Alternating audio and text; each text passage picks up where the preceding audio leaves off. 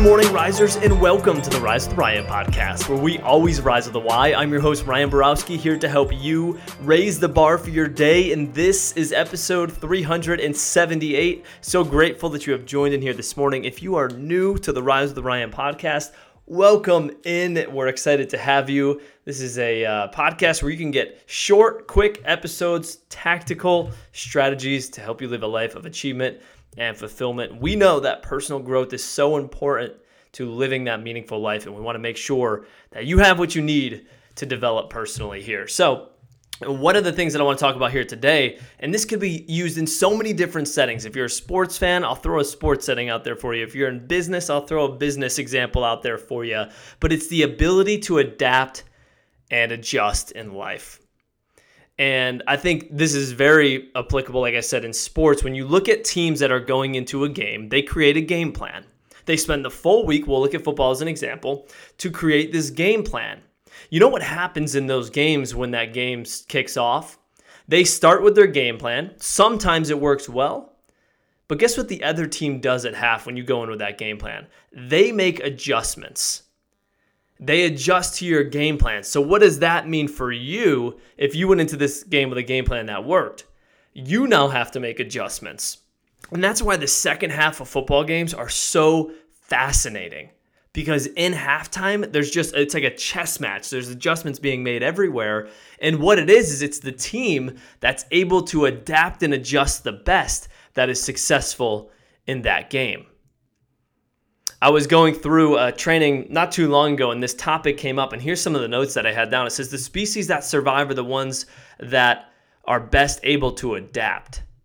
It's not often the most intellectual that win. It's not often the strongest that survive. It's being able to adapt to those external circumstances that you see.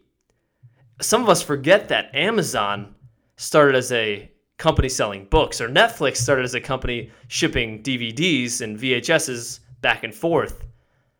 But look at where they're at now.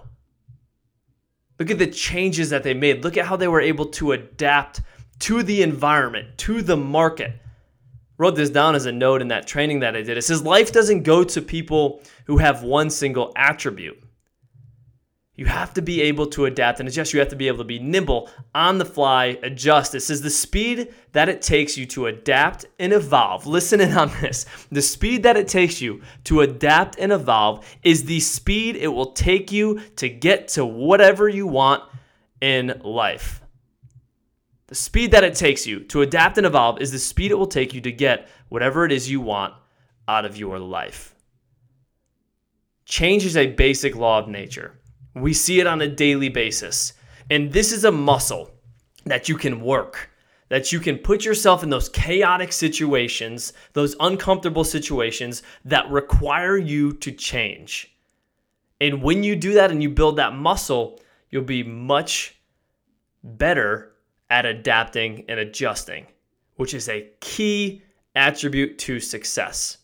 So that's what I have for you here today. I just encourage you all to don't use the phrase of that's how we've always done it. Right? I think that's like there's a quote out there that says like that's the last that's the death of a company if you're using that phrase.